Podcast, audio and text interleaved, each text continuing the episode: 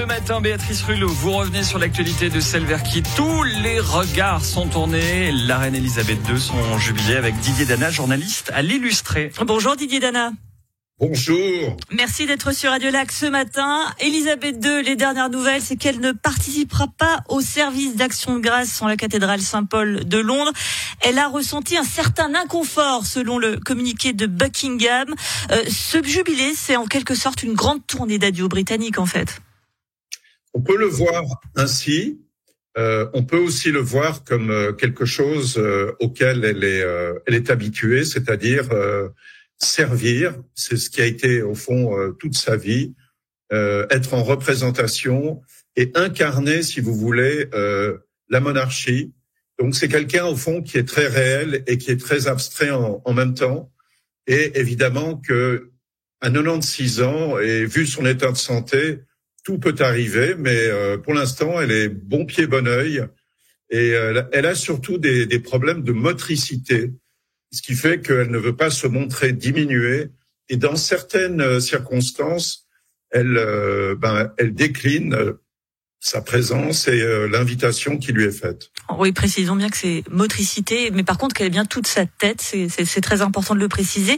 Alors votre journal illustré euh, consacre un numéro spécial, 50 pages dédiées à, à, la souveraine britannique. Et justement, on va faire un petit retour en arrière, un long retour en arrière. Je vous propose d'écouter cet extrait le 21 avril 47. Elle n'est pas encore reine Elisabeth et elle fait ce discours depuis le Cap en Afrique du Sud.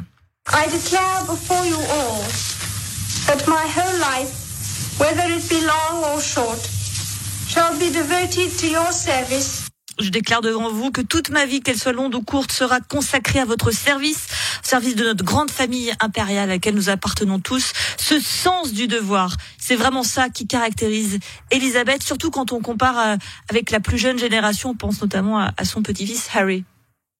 Absolument. Alors ça, c'est vraiment euh, toute sa vie a été consacrée à cela. Elle y a même sacrifié sa famille quelque part. Hein. Elle a, elle, elle, rêvait petite fille puisqu'elle ne savait pas qu'elle allait régner quand elle était petite fille. Elle ne règne que parce que son oncle a abdiqué et euh, elle se rêvait euh, au fond euh, mère de famille à la campagne, une vie tout à fait simple et normale.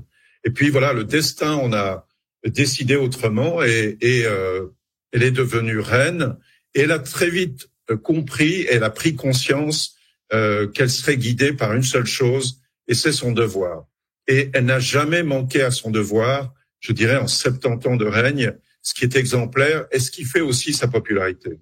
Euh, on dit que les Britanniques sont très attachés à la monarchie. Est-ce que plus que ça, c'est pas plutôt euh, à Élisabeth qu'ils sont attachés, plus que la monarchie finalement? Alors, je pense que la, la monarchie est pérenne euh, en, en, dépit de la présence ou de l'absence euh, d'Élisabeth. Mais c'est vrai que c'est une figure matriarcale au fond. Euh, c'est une, une personnalité et une reine que tout le monde a connue depuis 70 ans et plus, puisque le public l'a connue bien avant qu'elle ne monte sur le trône. Donc, il y a, y a, un rapport vraiment très très familial avec euh, avec cette femme euh, qui euh, qui est toujours prête, qui est toujours impeccable en toutes circonstances. Avec des euh, des vous reçu un petit message. Avec des euh, des taux de, de confiance et, d'amour une cote d'amour pardon qui est encore extrêmement élevée. Après 70 ans de reine je crois qu'on est à, à quasiment 90%. Son fils qui doit lui succéder, Charles, n'est lui qu'à qu'à 40 et quelques pourcents. Euh, quand elle va disparaître, parce que on, se rapproche malheureusement de, de cette date, c'est une image, c'est une page de l'histoire qui se tourne, mais c'est aussi une certaine façon peut-être de euh, d'être roi, d'être souverain. On sait que Charles lui est beaucoup plus impliqué, par exemple, il donne beaucoup plus son avis, ce qui déplaît d'ailleurs euh, pas mal au Premier ministre. Alors, le souverain euh, puisque c'est une monarchie constitutionnelle, n'a pas le droit d'exprimer euh, son opinion, son opinion politique et son opinion tout court. Euh, elle ne gouverne pas ou il ne gouvernera pas, euh, si on parle de Charles. Euh, en revanche, il règne. C'est toute la différence en fait. Et à 70 ans, lors de son 70e anniversaire, il a promis, il a donc il s'est exprimé, il a dit qu'il ne donnerait pas son avis comme il le fait de façon assez tranchée pour rappel, euh, il a comparé Poutine à Hitler.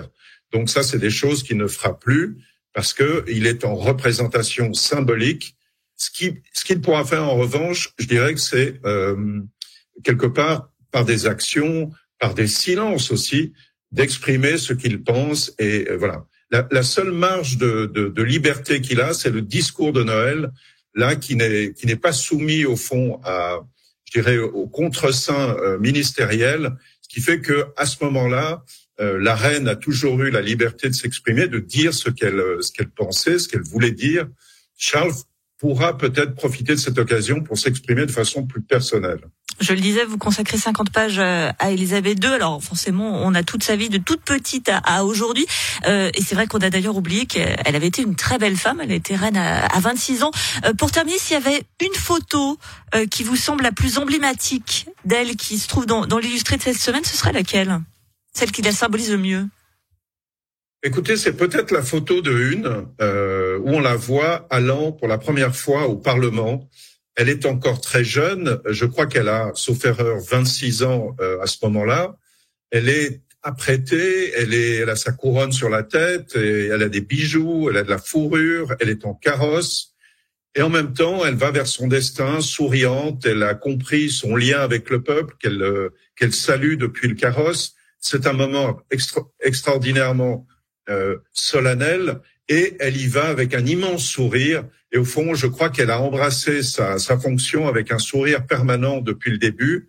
Et c'est aussi quelqu'un de très drôle, de très vivant. Donc derrière l'image qu'on se fait d'elle, il y a une femme, au fond, assez normale, euh, qui vit et qui vit de façon extrêmement euh, joyeuse, en fait. Car Elisabeth II est finalement une femme à peu près comme les autres. Merci beaucoup Didier Dana, journaliste illustré, chef de la rubrique personnalité. Je rappelle donc ces 50 pages consacrées à Elisabeth II. Si vous n'avez pas vu The Crown, achetez l'illustré. Même si vous avez vu The Crown, vous verrez des, des, nouvelles photos très inédites qui la concernent. Merci à vous d'avoir été sur Radio Lac ce matin. Merci.